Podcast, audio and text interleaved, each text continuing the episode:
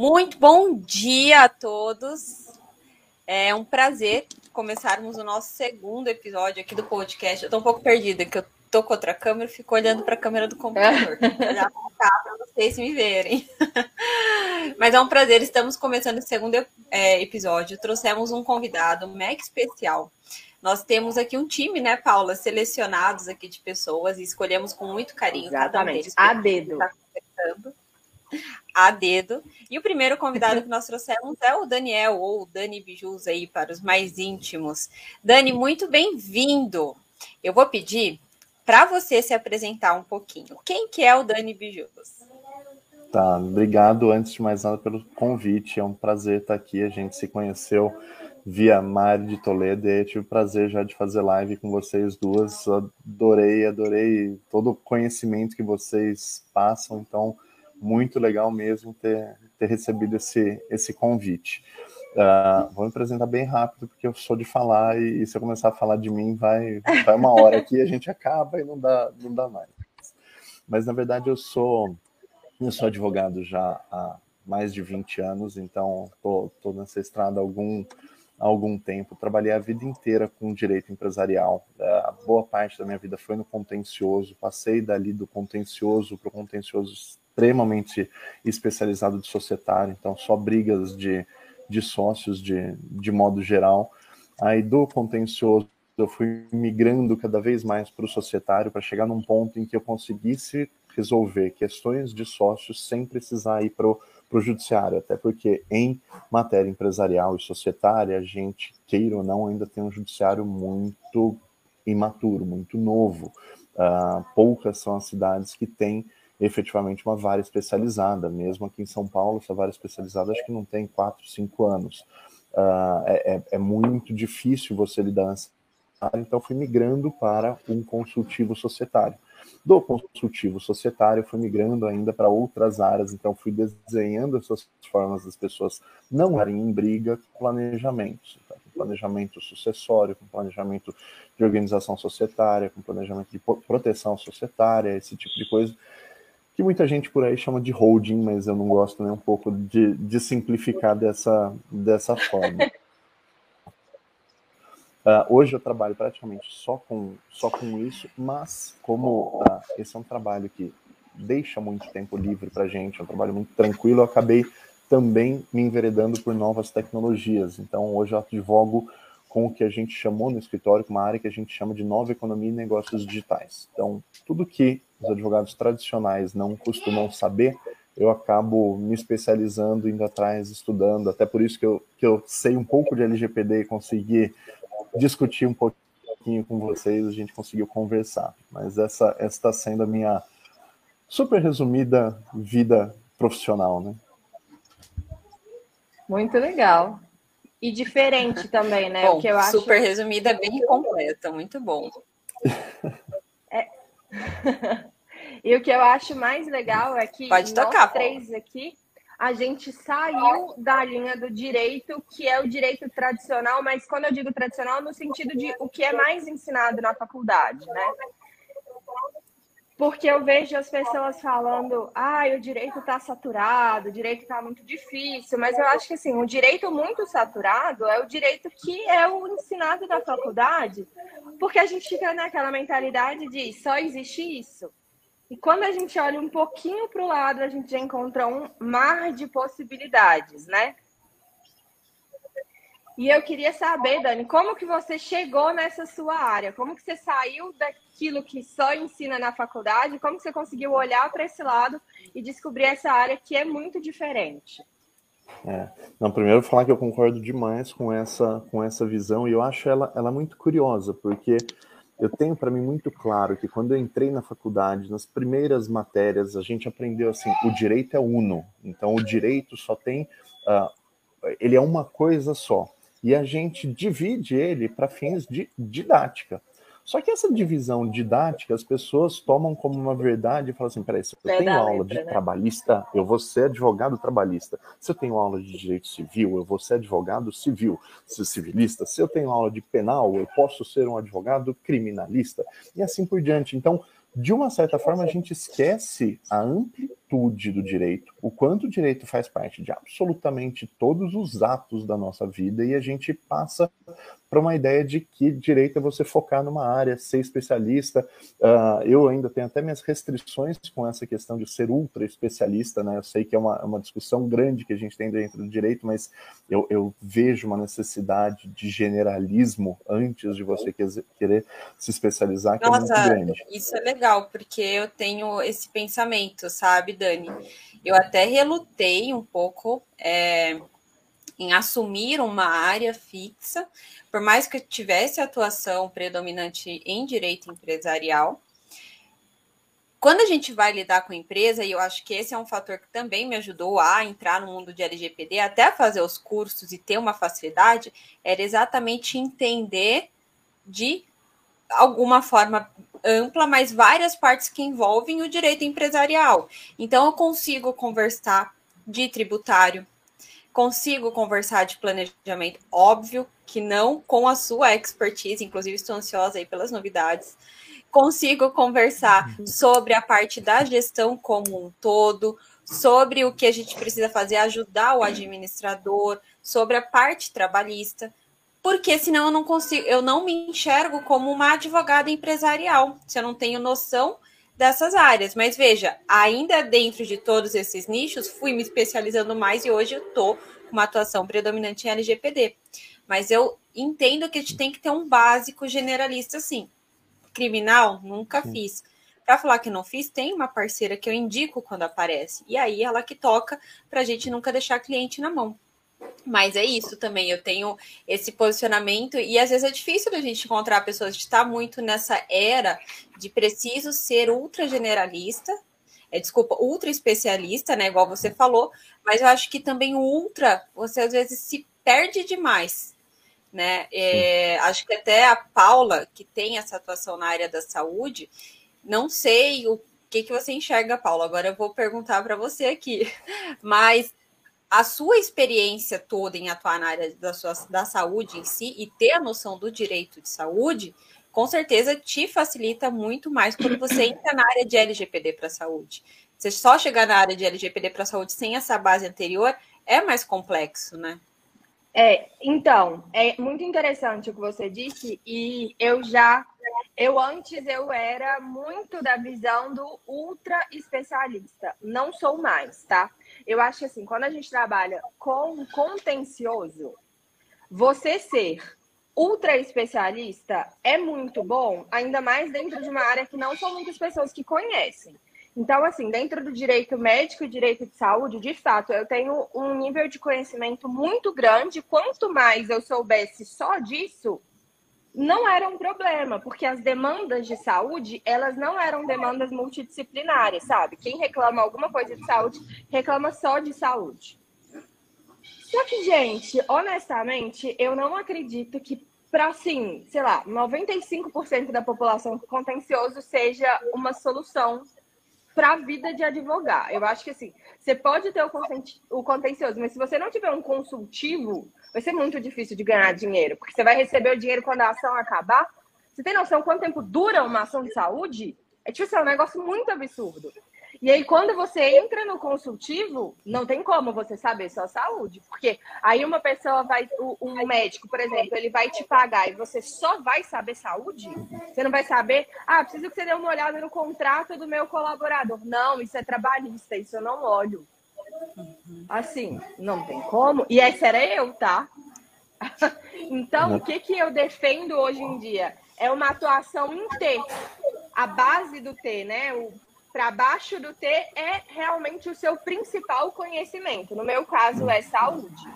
E a parte de cima do T são todas as outras áreas que vão encontrar com a área que você é especialista. Então, nesse caso de LGPD, né? Então, LGPD, um pouco de trabalhista, que eu, vou ser, que eu sou obrigada a saber, um pouco de entender como é que a empresa funciona, sabe? Então, hoje em dia, eu estou buscando essa parte de cima, que eu por ficar imersa dentro do contencioso, que eu acho que é o que a faculdade ensina, porque eu nunca vi uma faculdade ensinar consultivo na minha vida, eles só se preocupavam com peça, peça, peça, peça, peça. Na faculdade eu não descobria que a gente tinha que ser assim, né? Que a gente tinha que ser um T. Então agora eu estou correndo atrás dessa, dessas outras áreas para que eu possa me tornar uma advogada muito mais diferenciada. Porque, sabe, só saúde, eu acho que é só no contencioso mesmo. É bem, é bem por aí. É, é, é até nessa linha da sua atuação na saúde que eu ia citar que acabou sendo a minha experiência ao longo do tempo, porque de certo modo eu comecei no contencioso, é, era o que eu gostava de fazer. Aliás, estou na terceira geração de advogados da minha família, a maioria era tributarista. Minha avó era tributarista, minha mãe é tributarista até oh. hoje, e aí me assustaram com esse negócio de tributário. Então eu falei, eu preciso fugir disso a qualquer custo. E era só consultivo. Eu falei, eu não vou fazer isso de jeito nenhum. Eu vou para outra coisa. E eu fui Ela já estava no caminho da tranquilidade, é, né, Dani? Você mas, fugindo. Pois é. E aí no contencioso, é, é interessante porque o que eu mais gostei de estudar na faculdade, assim que eu saía, minha primeira especialização, tal, foi todo em processo civil. E processo é nada. Processo, assim, ele não é direito. Vamos usar o termo técnico, porque acredito que a maioria aqui consegue, mas ele não é direito material, ele não é quase direito de verdade, ele é um direito formal, ele é o direito adjetivo, né? Esses são os nomes que o pessoal dá uh, para coisa, porque ele, você precisa alguma outra matéria de direito para encaixar dentro dele. E foi ali que eu comecei a encaixar outras áreas ali dentro. Uh, até o dia que eu fui encaixar pela primeira vez alguma coisa de mercado financeiro, de mercado de capitais. E eu quase endoidei, eu falei, não tenho a menor ideia disso.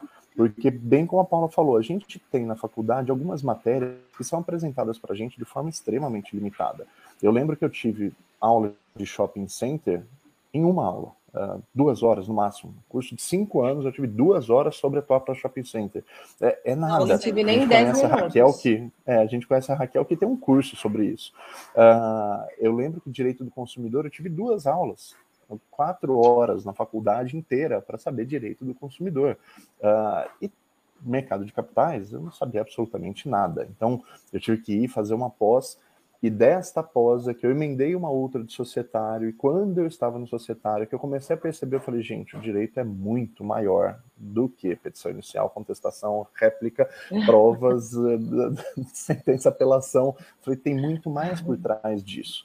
Uh, e aí é que eu comecei a migrar, mas muito desta migração veio também uh, de sentir duas insatisfações do contencioso. E não que eu ainda não, não ame o contencioso no fundo do meu coração, eu amo, mas uh, aquela insatisfação com o judiciário, como o judiciário lida com é. as coisas e como as pessoas que precisam chegar ao ponto do contencioso e não estão de má fé, porque a gente sabe que existem litigantes contumazes, quanto essas uhum. pessoas não sofrem por terem chegado até ali. Então, surgiu para mim como uma necessidade de falar, eu não posso deixar as pessoas chegarem neste ponto. É, o que, que eu posso fazer para impedir que isso aconteça? E isso realmente não é uma coisa que ensinam para gente na, na, na, faculdade. A gente tem, como advogado, dificuldade até de, de falar para os clientes, de contar alguma coisa quando eu falo assim: o que, que você acha? Eu tenho direito? Não. A nossa cabeça é quase doutrinada para falar assim: olha, se você processar, você ganha. É, a, a, a, coisa está com a briga ali já antes de, é. de qualquer outra coisa. E, inclusive, essa migração que eu fiz para planejamento, ela é 100% derivada disso. Ela é 100% derivada de ver como as pessoas sofrem, as famílias se desintegram, patrimônios são levados à ruína por uma falta de um consultivo prévio. Aquele, aquele consultivo que você realmente cria algo para impedir o litígio. Né? Falar, tá bom, vai deixar dois irmãos brigarem no inventário, cada um gastando uma fortuna para fazer um inventário litigioso, que quem está ganhando com isso? Só o advogado.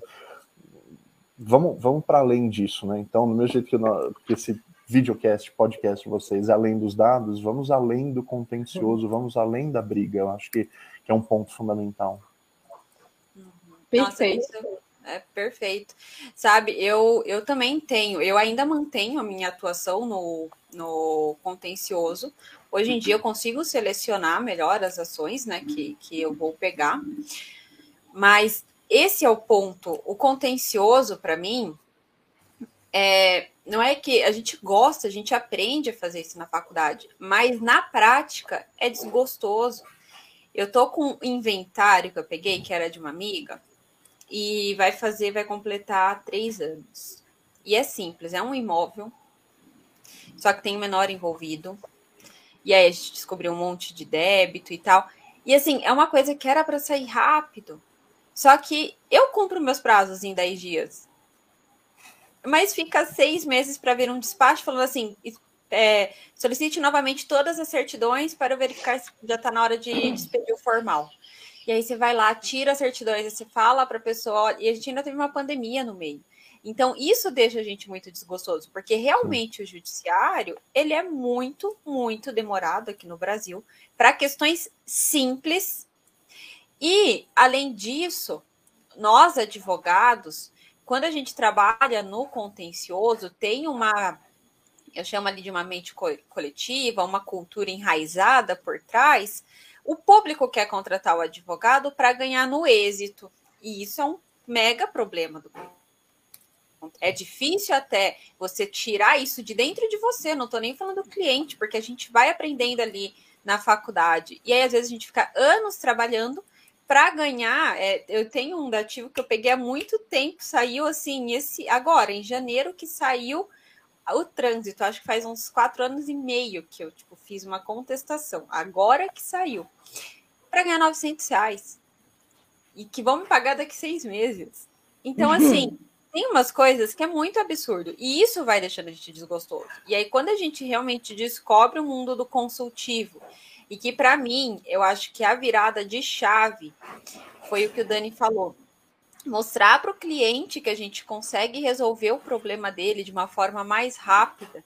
Tanto que até é, antes da LGPD eu fui fazer curso de mediação, de arbitragem, me especializei porque isso para mim fez muito sentido. É muito melhor. E foi muito assim, viu, Dani? Fazendo de solução societária entre irmãos e amigos de infância, de empresa enorme, onde estava um querendo é, acabar ali com o outro, porque quando entra família, entra sentimento no meio de uma sociedade, é muito difícil de se fazer. Você tem que ser um profissional ali, é muito neutro até, porque daí eles vêm, contratam o seu escritório para fazer a mediação como um todo. Você não pode tomar partido, você tem que mostrar que um tem que ceder um pouquinho o outro também. Só que aí é um negócio que, se a gente levasse uma dissolução dessa para a justiça, a gente já está falando de no mínimo 10 anos. Não tem como.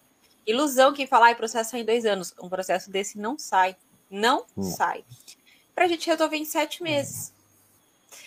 O que o cliente ganha é, é, incontável, assim. Daí fica todo mundo tranquilo, vai para o seu lado, faz o que tem que fazer. Então, essa possibilidade que o consultivo nos permite é muito mágico, que a gente entrega algo realmente ali que o cliente vê de imediato, né? Isso me fez assim muito querer atuar cada vez mais com consultivo. É por isso que quem, quem me vê falar sobre planejamento normalmente fala, me é, percebe que eu falo do quanto é gratificante trabalhar com essa área, porque mais do que tudo é, dá dinheiro, dá e muito, mas não é isso só, não é não é o fato de você ter uma, uma compensação financeira diferente desse ritmo de êxito do, do judiciário, porque o processo mais antigo que eu tenho no escritório é de 1981. Né? Acho que nenhuma das duas estava nascida ainda. Eu duvido que este processo termine nos próximos 20 anos. Né? Talvez meu filho, se fizer direito, vai acabar tocando o restante desse, desse Mentira, processo. Mentira, o que, que é, é esse processo? Ah, é uma briga sobre a, o financiamento da construção de uma usina. Então é um ah, negócio meio fora de, de série. Mas mesmo neste processo, no que a gente está falando de, de disputas societárias, isso leva a gente a pensar sobre como é advogar, além do tradicional, que é o começo do nosso, do nosso papo aqui, porque você não trata de um processo desses sem saber não só processual, que a gente aprendeu na faculdade, alguma matéria que você traz para dentro do processual, então nesse caso um societário, um civil, mas você começa a ter que ampliar o seu conhecimento para além de matérias jurídicas. Por exemplo, contabilidade, análise de demonstração contábil. No societário você começa a ter que agregar este tipo de coisa. Assim como vocês, por exemplo, agregam cada um de vocês uma área extra jurídica. Né? RH, a gente não aprende aula de recursos humanos, de capital humano na faculdade? Saúde, o que, que a gente aprende ali na, na faculdade? Absolutamente nada. E você percebe é, que você nada. só consegue atender bem o seu cliente quando você aprende um pouco mais do que direito. Quando você consegue atendê-lo em mais de uma das necessidades que ele tem. Então, não adianta você falar assim, ah, eu só, eu só sei fazer tributário, por exemplo, que é uma das áreas que as pessoas realmente que querem advogar têm que se especializar demais para conseguir chegar ao fundo do tributário. Fala, tá bom, eu só faço tributário. Vamos fazer tributário para alguém na saúde? Ele te faça um contrato de prestação de serviços de alguém que vai trabalhar na clínica fala, ah, não sei. Aí ele vira para você e fala assim: olha, será que é melhor eu montar uma SCP aqui, fazer alguma coisa? Ah, não, societário, eu não sei. E aí você percebe que a advocacia moderna, inclusive nesse sentido generalista, vale muito ter que a Paula que a Paula falou. Você tem que uh, conhecer diversos ramos do direito, eu diria assim, dentro do seu conteúdo de especialização. Então, se é saúde, você tem que entender alguma coisa do societário de saúde, como é que as clínicas normalmente se estruturam. Você tem que entender alguma coisa do tributário de saúde, como é que. E falando só de clínica, eu sei que é muito além de clínica, mas para dar um exemplo, né? Uhum. Como é que é. Uh, uh, o tributário da, da saúde, né? Aqui em São Paulo, a cidade de São Paulo mudou demais o ISS nos últimos cinco anos e teve clínica médica falando não consigo sobreviver com a mudança de ISS. A gente tem muitas questões que você consegue ir ampliando para fidelizar cada vez mais seu cliente, para que seu cliente tenha cada vez mais confiança de que a resposta que você vai dar para ele não vai acabar sendo como um cobertor curto, você cobriu a, a pergunta que ele fez, uhum. mas descobriu o outro lado do, do trabalho dele. Eu vi muito isso quando eu comecei a advogar no ramo de restaurantes. Eu tenho muito cliente no ramo de alimentação. E esses clientes do ramo de alimentação, não adianta. O trabalhista é absolutamente diferente do, do tra trabalhista tradicional. O tributário é absolutamente diferente. Então, se chegar para um tributarista falar, me, me conta da tributação de restaurante, o cara vai ter que pesquisar muito para resolver. Me conta do, do trabalhista de restaurante, o advogado vai ter que estudar muito para responder. Então, se você consegue se tornar um generalista nesse sentido, você não está deixando de ser um especialista, né? Mas uhum. trabalhar por nicho é muito mais interessante. Então, essas são as visões modernas, acho que, que a gente já tem na advocacia, já tem no ramo digital, e aí eu vou dizer ramo digital em podcasts, em conteúdos de Instagram, em conteúdos de YouTube, mas a gente ainda não tem na faculdade. Então, as pessoas que é. estão saindo da faculdade desantenadas, elas vão penar muito mais para aprender esse tipo de coisa do que quem está antenado em aprender com videocast, com podcast, acompanhando, acompanhando conteúdo de Instagram, etc. Então, aliás, parabéns mais uma vez pelo, pela iniciativa de vocês. É, eu acho muito bacana para trazer esse tipo de conteúdo para quem está não só começando a advogar, mas quem está um pouco perdido, ter essa experiência que vocês têm e, e, dos convidados que eu já sei que vocês vão trazer também é muito é muito bacana. É um, é um serviço, é uma é, é, algo que vocês estão proporcionando para o mundo jurídico que, que é impagável. Ah, que bom. Eu fico bem feliz. A gente teve essa iniciativa porque de conversa, né? Eu e a Paula, igual eu te disse todo dia. E simplesmente é, é legal a gente poder vir aqui e mostrar que realmente a gente não é só LGPD.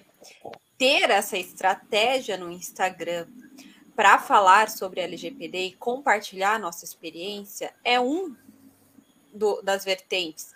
Tem uma imagem que eu gosto muito de, de, de, de fazer é, referência a ela, não sei se vocês já viram, mas é aquela questão da verdade, né? Que tem uma sombra projetada e é um cubo, um cubo, é um cone, hum. assim. Um, é um cone. De um lado, uhum. se você colocar a luz, ele vai fazer uma sombra quadrada. Do outro, ele vai fazer uma sombra redonda. E o que, que é a verdade, né? Os dois são verdades.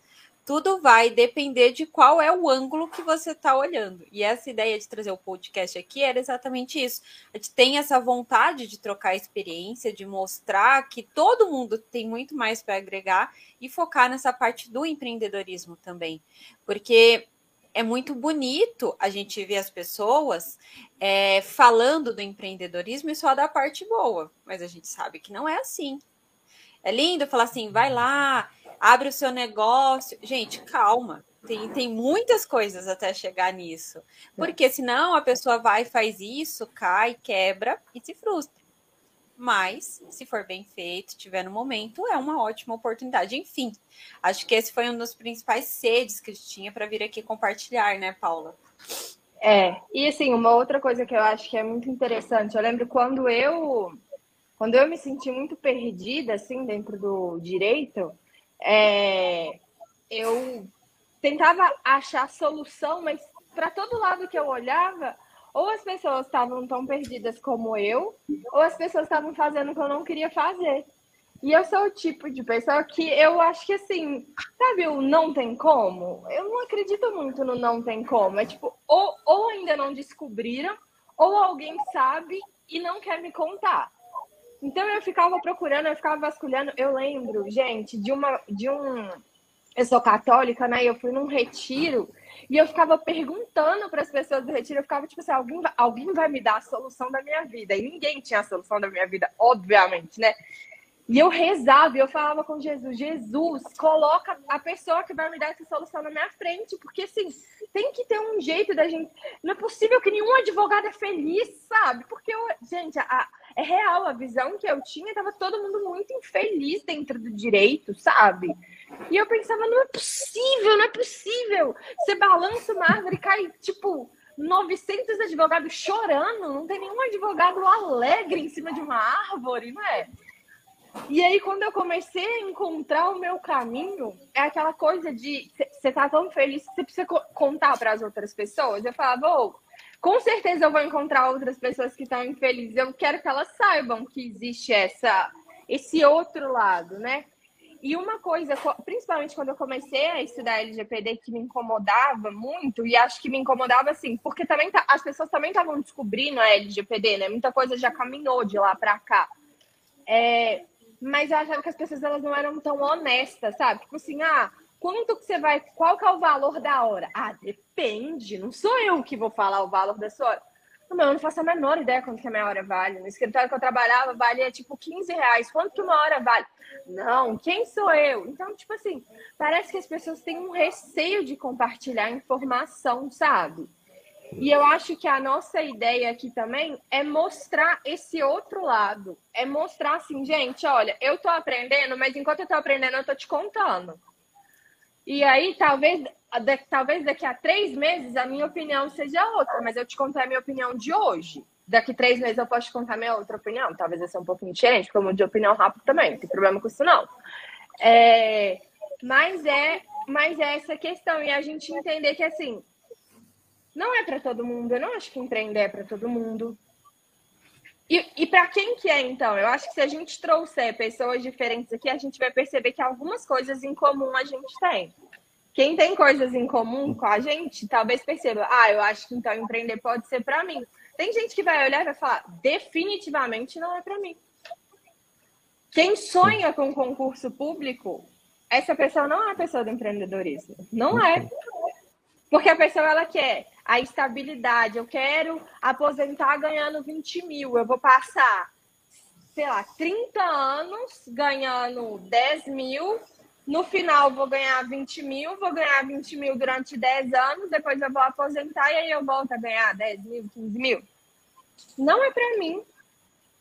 Eu não quero demorar. Eu quero ganhar 20 mil ano que vem. Exatamente. Sabe? Eu quero aposentar. Quer dizer, eu não quero nem aposentar, gente inclusive. Essa, eu comecei a analisar eu... pessoas que eu conheço. É, eu, eu, tenho uma pessoa assim, ele foi quase meu avô, né? E é uma das pessoas mais sábias que eu já vi na minha vida. Ele era o ele era o diretor da escola que eu estudei. É, e ele era assim, um nível de inteligência inacreditável. Ele faleceu com 90 anos e ele trabalhou até 90 anos. E aí vai ter gente que vai pensar assim: o quê? Eu vou trabalhar até os 90 anos? Não é isso que eu quero para minha vida, não. É óbvio que ele não trabalhava oito horas por dia, cinco dias por semana. Ele trabalhava duas vezes na semana, fazia uma reunião ali de duas horas, mas ele se manteve útil, sabe? Ele se manteve ativo. Ele, ele faleceu, mas era de uma lucidez. Sabe aquela pessoa que você conversa, a pessoa tem assunto, a pessoa não está falando de dor, de problema, de saúde. É isso que eu quero para minha vida. Eu não quero começar a trabalhar pensando em aposentar. Eu não quero aposentar. Eu quero mudar meu ritmo de trabalho, mas eu não quero aposentar. Então, assim, não é para todo mundo.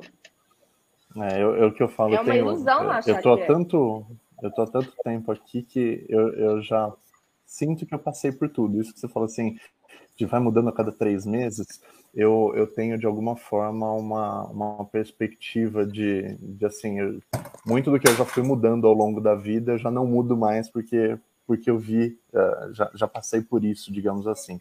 Então, até um, um, exemplo, eu passei super bem na faculdade, quando eu estava no quarto ano de, de faculdade, eu, eu prestei para testar, para saber como é que era um concurso para promotor de justiça, eu passei no quarto ano da faculdade, uh, aí eu me formei, passei, a OB para mim foi tipo pé nas costas, estava muito tranquilo, estava assim, nem aí pro, pro negócio, não estudei, não fiz cursinho, não fiz absolutamente nada. Então, eu, eu me formei achando que era o máximo, assim. Aí eu vim para São Paulo, né, saí do interior, vim para cá, ninguém queria contratar alguém que não fosse, aqui em São Paulo, PUC, USP ou Mackenzie. Então, eu passei seis meses sem conseguir absolutamente nada, então eu tava, tava já perdido. Fui lá, prestei um concurso para delegado de Polícia Federal, que foi o primeiro que abriu. Passei. Na época, pagava 18 mil reais o, o, concurso. E antes da segunda fase, eu fui chamado para trabalhar num escritório por R$ 1.800. Eu falei, é isso que eu quero da minha vida. Não fui fazer o concurso de 18 mil para ganhar 10 vezes menos. Ou seja, é quase aquela coisa assim: eu ganharia um mês o que eu ganharia em um ano de escritório, porque são perfis diferentes. E olha que interessante: o direito é uma área que forma pessoas que têm zero de empreendedorismo, ou seja, as pessoas que estão atrás de concurso público nesse sentido de segurança, né? Porque óbvio que a gente tem quem vá para concurso público por pura ideologia, por pura vocação, e, Uhum. e esses são os melhores, graças a Deus que a gente os tem. É. Mas a gente tem quem vai pela estabilidade. Mas direito é a faculdade em que, teoricamente, você mais tem condições de empreender. Porque, diferente de outras faculdades, o exemplo que eu sempre cito é odontologia, por exemplo. Você se forma em odonto, você vai ser o quê? Ou você vai dar aula de odontologia, ou você vai ser uh, uh, um, um, dentista. Você não tem muita outra coisa para fazer com aquele conhecimento. Fala, não, olha, eu sei fazer uma obturação aqui bem, então vou trabalhar no banco. Diferente do direito, direito com entender e ter noção de trabalhista, de direito comercial, de títulos de crédito, de tributo, de absolutamente tudo que uma empresa realmente precisa. Mas a gente tem zero de empreendedorismo na faculdade administração tem empreendedorismo, economia tem empreendedorismo, a maioria das, das matérias de humanas tem empreendedorismo. E a gente não tem nem para montar o escritório. E aí entra no que você falou, que ninguém conta para gente como são as coisas, sequer para que a gente consiga montar o nosso escritório. E quem fala, não, não vou montar no meu escritório, não sou bom de captação, isso ou aquilo, eu vou ser empregado de alguém, eu vou ser associado de um, de um escritório às vezes aquele escritório também não tem a menor noção de empreendedorismo no sentido de gestão, Uhum. não consegue fazer a gestão, ah, porque também ninguém conta, é muito difícil fazer isso, tanto que eu combinei com, com o Pedro Coutinho, que vocês conhecem, de dar uma aula ah, no- na comunidade de, de marketing dele só sobre precificação, sobre gestão de escritório, etc, porque eu gasto muito do meu tempo nisso, e as pessoas realmente não conversam, a gente tem uma dificuldade muito grande de conversar com outros escritórios, eu mencionei mudanças do ISS que a gente teve aqui em São Paulo recentes que ah, dificultaram muito a vida de clínicas de saúde. Este ano a gente teve uma mudança grave de CMS, grave de, de SS, a ponto de vai ter escritório fechando, escritório de advocacia fechando, escritório de massa não consegue mais se manter aqui em São Paulo com o ISS do jeito que está. Eu fui atrás de N escritórios para saber o que, que vocês estão fazendo em relação ao ISS, ao ISS. Ninguém me falou nada. Nada. Então é um Não mundo muito fechado, é um mundo de é, é- é um mundo de pouquíssima pouquíssima informação. E aí você entra naquela dificuldade também que, que, você mencionou, Paulo, de você chacoalhar a árvore e só cair gente insatisfeita. As pessoas têm que dizer que elas estão extremamente satisfeitas para captar cliente. Então, eu não posso mostrar que eu sou um advogado fracassado, senão o cara não vai me contratar. Então, por fora tá todo Ah, mundo sorrindo. Quando você senta, e aí, quando você senta na mesa do bar, você conversa com alguém de igual, a pessoa fala, tá, você não vai ser meu cliente. Então, para você, eu posso dizer a verdade. Ah, isso daqui é uma droga, isso daqui assim. Inclusive nos escritórios mais bem-sucedidos, nos big firmas, etc. Você vai lá e fala, essa pessoa está no topo da carreira, está ganhando muito bem. Você chega lá, a pessoa não suporta mais isso. É difícil, a gente tem. Então, mais é. uma vez, parabéns demais pela iniciativa, porque é, é isso que a gente precisa, divulgar realmente conhecimentos que sejam úteis para as pessoas. Nossa. É, é, e assim, uma coisa que, que você falou, atualmente o que eu mais estou estudando, o que eu mais estudo atualmente não é mais LGPD. O que eu mais estudo atualmente é vendas. Por quê? É assim, é a minha maior dificuldade. Eu tenho muita facilidade no discurso persuasivo. Eu, isso eu sou boa. Mas até você chegar no discurso persuasivo, gente, você tem que caminhar um, um grande espaço, né? Então, o que eu mais estudo hoje é isso. E aí a gente fica achando, né? Não, você tem que saber muito, sei lá, que seja processo civil. Olha, antes do processo civil, você tem que saber muita coisa também, né? E eu acho que é, é essa a ideia do além dos dados, né, Jana? É realmente ser além dos dados. Não é que, Exato. enfim, isso daqui serve para quem quer, quem quer trabalhar com LGPD e quem não quer trabalhar com LGPD. Mas existem outras coisas que a gente precisa saber que é como se fosse, né, tipo, ah, secundário, depois você aprende. É. é assim. Eu tenho certeza é, que quem é... segue vocês, uh, por conta da LGPD nas, nas redes sociais de vocês, vem para um podcast ou para um videocast como esse e aprende alguma coisa. A gente mal falou de LGPD, mas a pessoa sai com um conhecimento. Então, isso daqui que eu acho que, que, que é fundamental mesmo, e, e, é bem o que a Jana falou agora há pouco, de. Uh, às vezes o lado que a gente mostra numa rede social, por exemplo, é o lado que a gente quer que isso não gere dúvidas em quem está nos vendo. Uh, e aí, por exemplo, vocês falando de LGPD na saúde ou LGPD no, no RH, uh, ah, é porque vocês têm uma vocação para ensinar isso também. Vocês não vão confundir esta vocação com, olha, essa aqui é a minha consultoria. Óbvio, vocês têm a consultoria de vocês, senão vocês mal conseguiriam ensinar. Mas a, gente usa esta linguagem uh, para facilitar a comunicação, mas a gente vai muito além do que a gente simplesmente fala. O meu exemplo nas redes sociais é a mesma coisa, eu falo só de planejamento, mas não é a única coisa que eu faço. Então, uh, essa, essa além dos dados, essa ideia de, de trazer um outro conhecimento ou lado que você não pode uh, trazer publicamente em outro canal para não confundir a comunicação é, é essencial. E desculpa, Jana, te interrompi. Não, é, tá perfeito. Eu ia falar bem isso, assim, eu tenho, assim, hoje em dia também uma das coisas que eu mais estudo é gestão e eu já gosto. Eu, quando eu entrei numa outra, na minha antiga sociedade, que, que, que era com alguns amigos, enfim, eu abracei essa parte de gestão e acabei ficando muito à frente. Mesmo eu sendo a advogada mais nova do quadro societário, eu acabei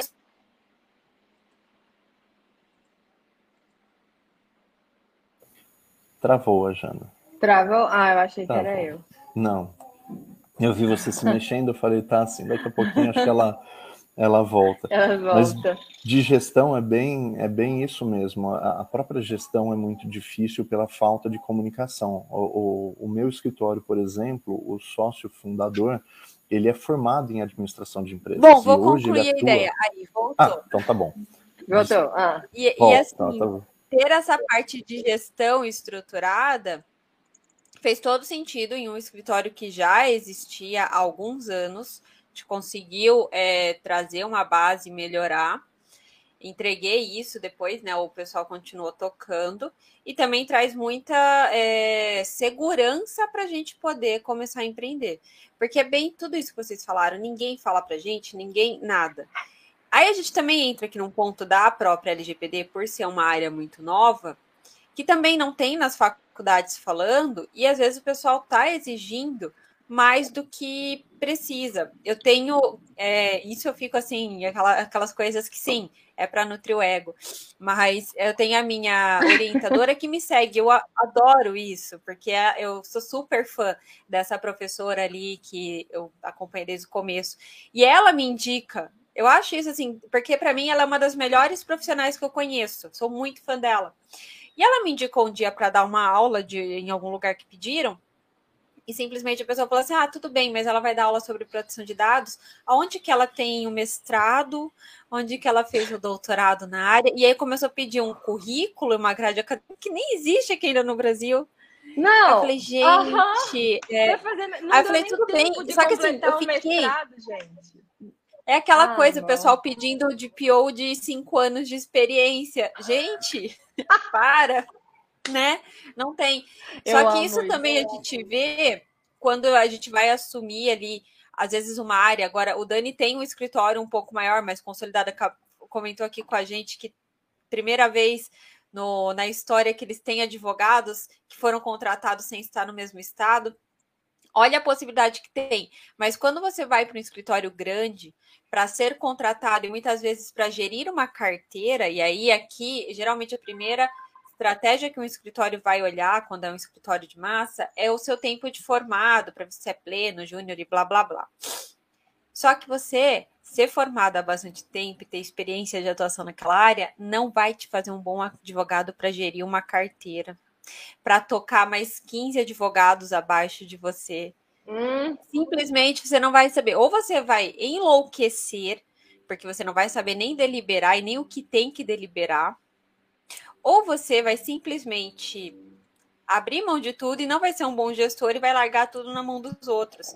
Isso também não ensina.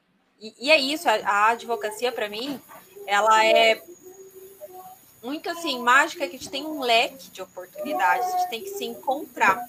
Agora, Dani, admiro muito a sua coragem, porque num primeiro momento, passar no concurso é sonho de muita gente, e às vezes a gente se acomoda. Você passou em um concurso que era uma ótima oportunidade financeira, mas a gente tem que ter muita coragem para entender. Eu tive uma fase que eu achei que eu queria concurso. E o que me fez abrir os olhos é que eu entendi que eu não queria concurso, eu queria uma estabilidade financeira que o concurso me proporcionava. Porque no começo você bate a cabeça. Eu vi que você postou hoje, eu ia te perguntar isso. Que ah, já fiquei doente por conta da advocacia. Gente, já fiquei doente real. Primeiro escritório, quando eu me formei, fui trabalhar. Era de domingo a domingo, saindo 11, 11 e meia da noite, cumprindo 30 contestações por dia, que sim, é aquela coisa massificada, contestação que é só trocar nome, mas é, é aquela, aquele horror. Gente, eu fiquei 11 meses sem menstruar, meu corpo entrou num colapso. Tive que fazer reposição hormonal com 23 anos. É uma coisa assim muito absurda. A gente fica, a gente entra numa pira, e aí dali eu falei: não, eu quero concurso porque eu vou trabalhar seis horas por dia, vou ganhar bem. Só que na hora que eu fui para o tribunal, eu falei, hum, isso não aquece meu coração. Né? Eu sou Mariana bem ariana, não gosto de rotina, gosto de quebrar a cabeça também, mas é, é, difícil, né? Ainda mais se a gente tem uma oportunidade dessa. E aí, realmente, o empreender não é fácil, a gente tem que contar as partes bonitas, mas tem que falar que você quebra muita cabeça, não é só beleza, não. Na verdade, é. poucas pontos E aí, né, você que tem muita experiência com RH, não é só empreender que não é fácil, gerir não é fácil, gerir, inclusive, uhum. pessoas, né? Por isso que eu citei do, do, RH, porque quando você falou, eu lembrei muito de uh, algumas falas de um cara chamado Simon Sinek. Para quem não conhece, não conhece, por favor, veja. A maioria das pessoas que conhece, conhece por conta de um TED Talk que ele falou que você precisa entender o porquê, e esse realmente é o principal mote dele. Mas ele tem uma linha de discurso dele que ele fala exatamente isso. Você pega alguém que está trabalhando bem numa determinada função, normalmente técnica, é isso que acontece no escritório, você pega aquele júnior que carrega muito bem os processos e fala, ele vira pleno, e aí ele se, se dá muito bem com os clientes, ele explica. Os clientes são apaixonados por aquele pleno até que o cara vira sênior. E aí falam para ele: muito bem, você sabe escrever peça, você sabe falar com o cliente, gerencie pessoas sou júnior em gerenciamento de pessoas, eu nunca gerenciei pessoas. O que eu fazia era outra coisa, eu escrevia a peça e é eu, eu fazia. Então, a, a gente tem isto que também está muito na nossa cultura do que seria uma hierarquia do, é, é, o Fordismo no empreendedorismo, né? Então é aquela coisa massificada, é aquela são as teorias de Weber da administração, que você tem que ter essa hierarquia, que não funcionam para o direito. Mas a gente repete. Então precisa realmente ter esse tipo de conversa para as pessoas perceberem aonde que elas têm que fazer algo de diferente. E diferente que seja, você quer ter um escritório, vai estudar empreendedorismo, vai estudar gestão. Você está no escritório e recebeu uma nova função, por exemplo, de gestão, vai estudar gestão. E são as coisas que você não aprende na faculdade. Falou do mestrado, eu aprendi muito mais em aulas como sociologia no mestrado do que processo constitucional processo constitucional, a técnica está ali, um livro está ali. Agora, quando você pega essas outras matérias mais filosóficas, mais humanas, realmente, a gente aprende muito mais. Uh, hoje, eu digo que 90% do meu conhecimento, ele vem de meta jurídico, de coisas que não têm a ver com jurídico. E, e muito que eu digo, principalmente para quem começa a trabalhar comigo, ou como estagiário, ou como júnior, alguma coisa assim, fala, olha, por dever aqui, você tem que saber muito mais direito do que eu. Que eu, por exemplo, tive aula de direito do trabalho em 1998. Então, já tem tempo, tá? tem 24 anos que eu tive aula de direito do trabalho. E eu nunca mais estudei direito do trabalho. Eu tive contato, gerenciei equipe, fiz tudo isso, mas eu nunca mais estudei. A pessoa que saiu da faculdade o ano passado e teve direito do trabalho há dois anos, ela tem que saber mais direito do trabalho do que eu. O que, que eu tenho que saber mais do que ela?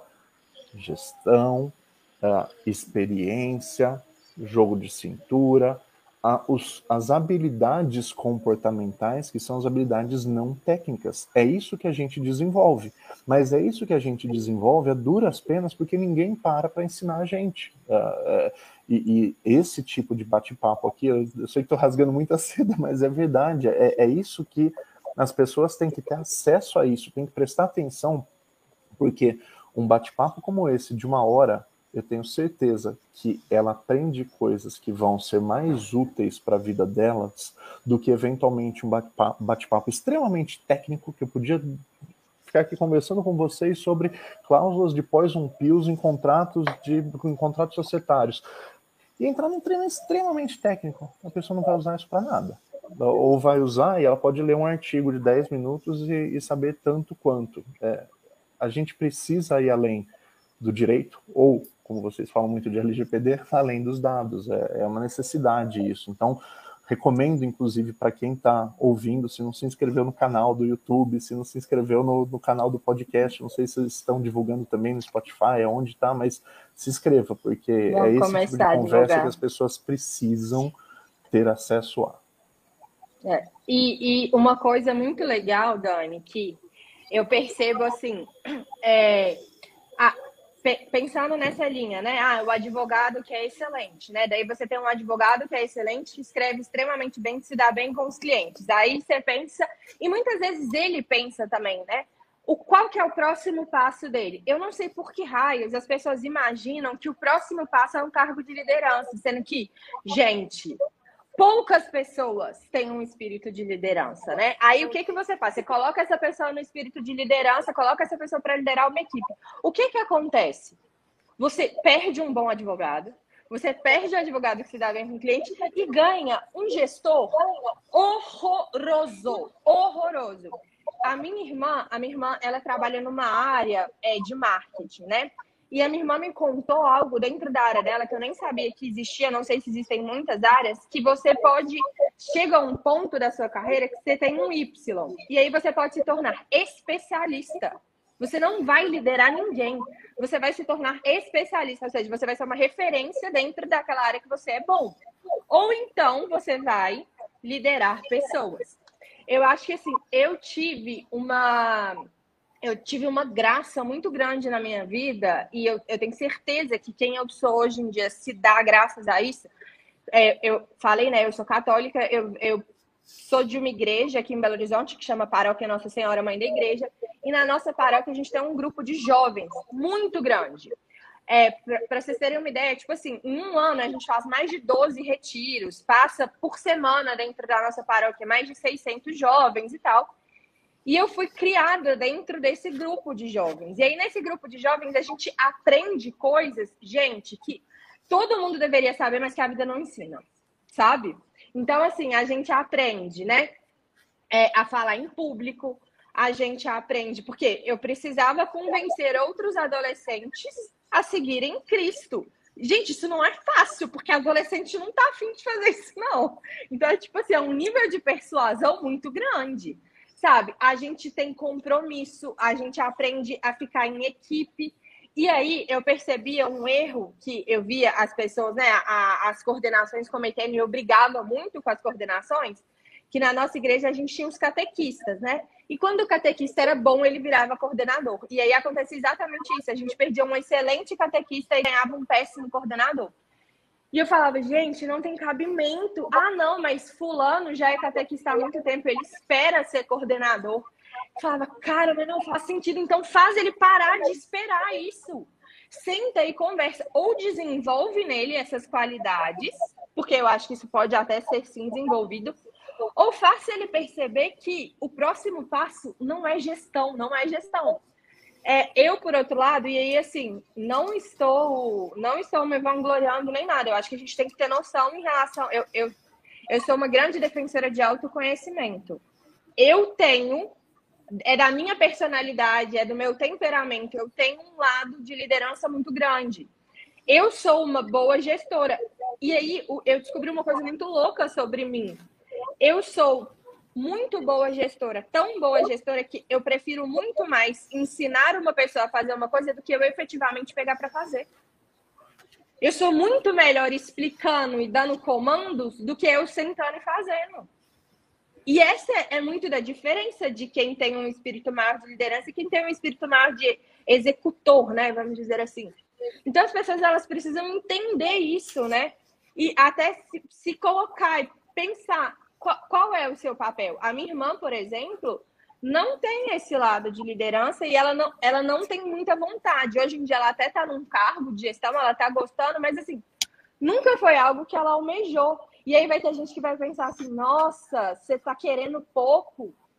Como se o próximo passo da vida fosse sempre gestão. E é assim que a gente ganha um tanto de gestor horrível, um tanto de escritório grande que o escritório não sabe para onde ir, porque quem está quem está lá em cima do escritório não é gestor, mas ele não contrata alguém para gerir o escritório, afinal de contas, o escritório é dele, né? Como é que o dono do escritório não vai gerir o escritório?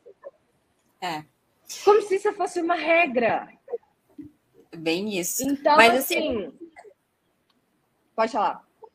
Não, eu ia falar que eu, na faculdade eu tinha um, tem, tinha um, um escritório ali que tinha um professor que ele era muito bom no comercial, muito bom em falar com as pessoas. E aí, por isso, eu lembro que a gente, né, na, na minha faculdade, te vinha, via como exemplo e ia aprendendo que um bom escritório funcionava se tivesse dois sócios.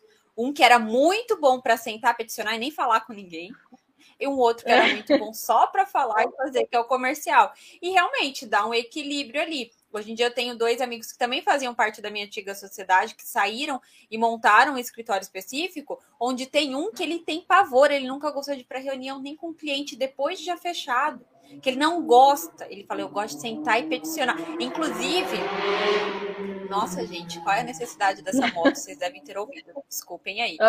Mas, inclusive, é, ele, ele ficava na sala dele, assim, escuro, ele apagava a luz, ficava escuro, você chegava numa sala escura, assim, porque ele falava, não, gosto de estar concentrado, eu e o computador. E era o perfil dele, tá tudo bem. Mas é isso, a gente tem que ter uma coragem muito grande de se reconhecer, entender o que nós queremos e no que nós somos bons. Porque às vezes não a gente ter vai vergonha, igual... né?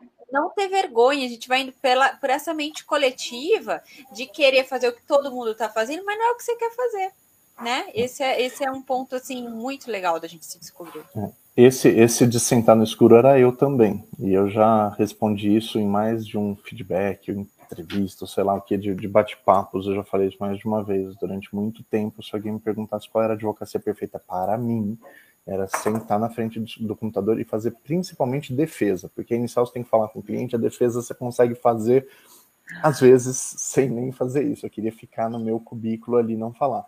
E daí que a gente vê que liderança e gestão são habilidades que você consegue desenvolver com mais ou com menos dificuldade, mas a pessoa tem que fazer isso intencionalmente. E um uhum. bom exemplo, ó, quando a Jana citou a faculdade, eu acho que esse é um exemplo que todo mundo tem concreto sobre o que a gente está falando uh, em termos de gestão e liderança. É a questão dos professores.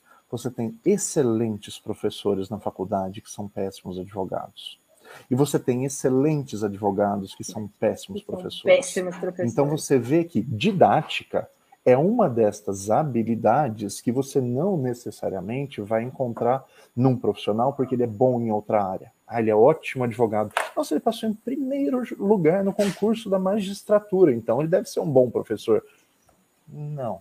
Né? Não, não é assim necessariamente. Ou então, meu, aquele professor, gente, ele falava, eu grudava e eu vidrava nele e eu absorvia, eu lembro o jeito que ele estava falando. Aí você vai ver, o cara não tem cliente, né? Assim, uhum. ou, ou, você vai ver uma peça dele você fala, meu Deus do céu, olha o que, que esse cara escreveu.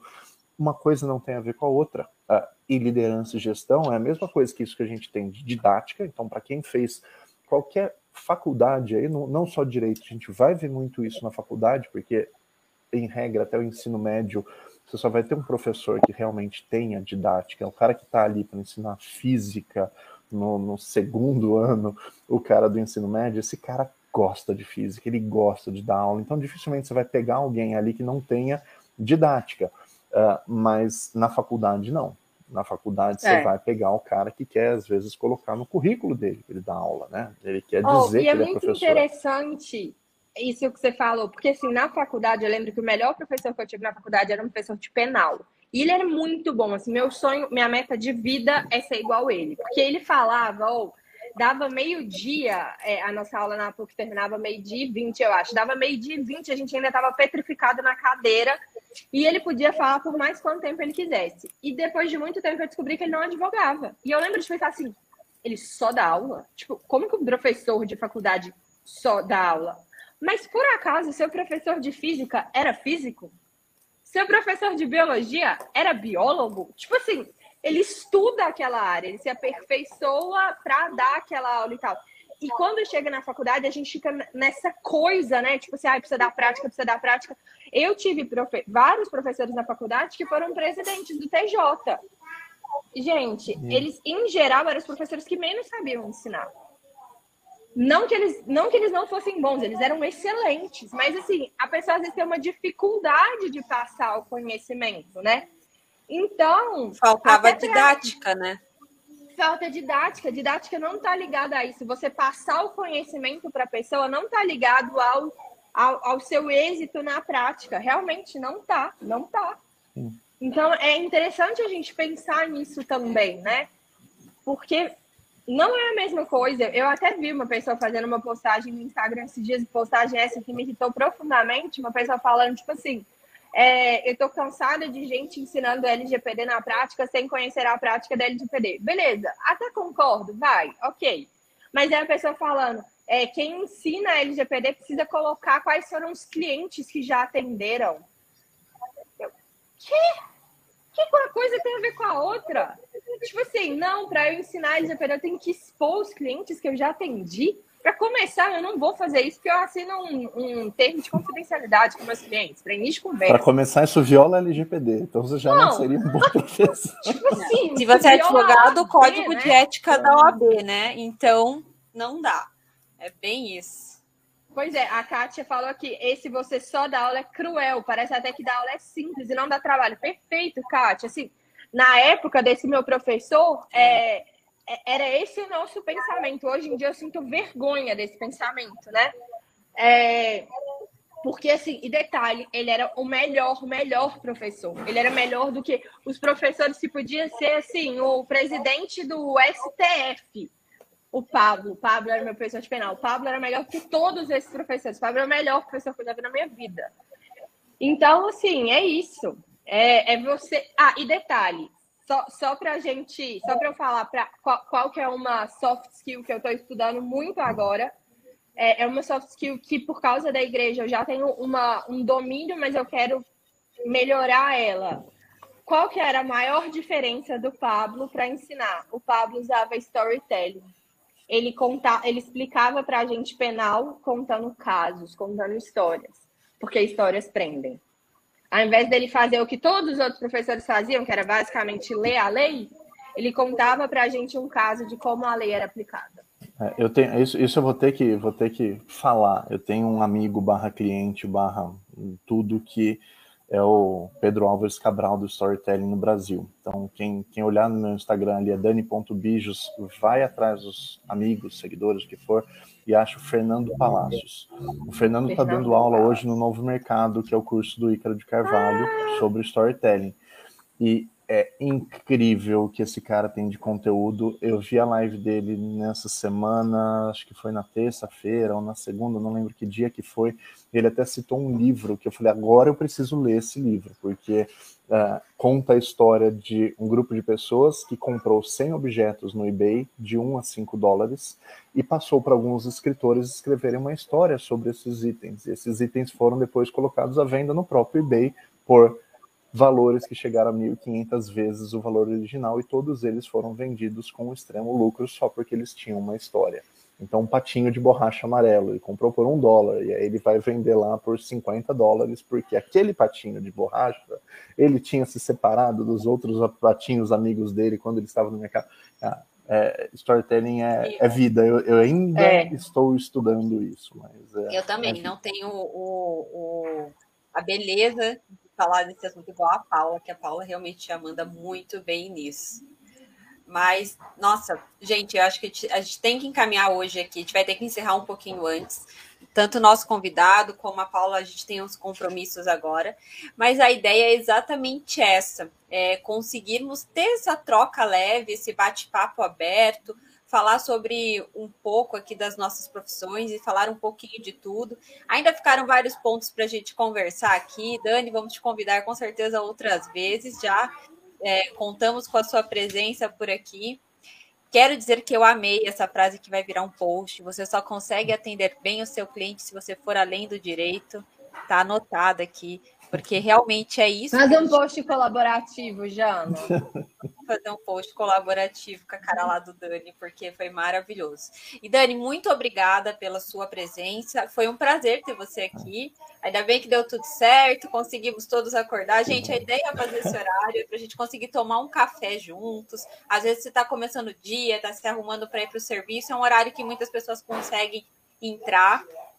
Nosso próximo encontro é na, no dia 10, Paula. É numa, não nessa quinta, é. na próxima. Já temos os convidados confirmados, dando spoiler, convidadas, serão duas. E é isso. Dani, muito obrigada mesmo. Foi um prazer ter você aqui. Venha mais vezes, você sempre será bem-vindo. Sempre tem muita coisa para trocar. Eu agradeço o convite e agradeço o trabalho que vocês estão fazendo de, de trazer esse tipo de informação além dos dados aqui. Uh, eu acho que eu mesmo não tinha me inscrito no canal ainda, porque da primeira vez eu assisti Foi o primeiro episódio, eu assisti no celular sem uh, sem estar tá logado na minha Logar. conta do, do YouTube.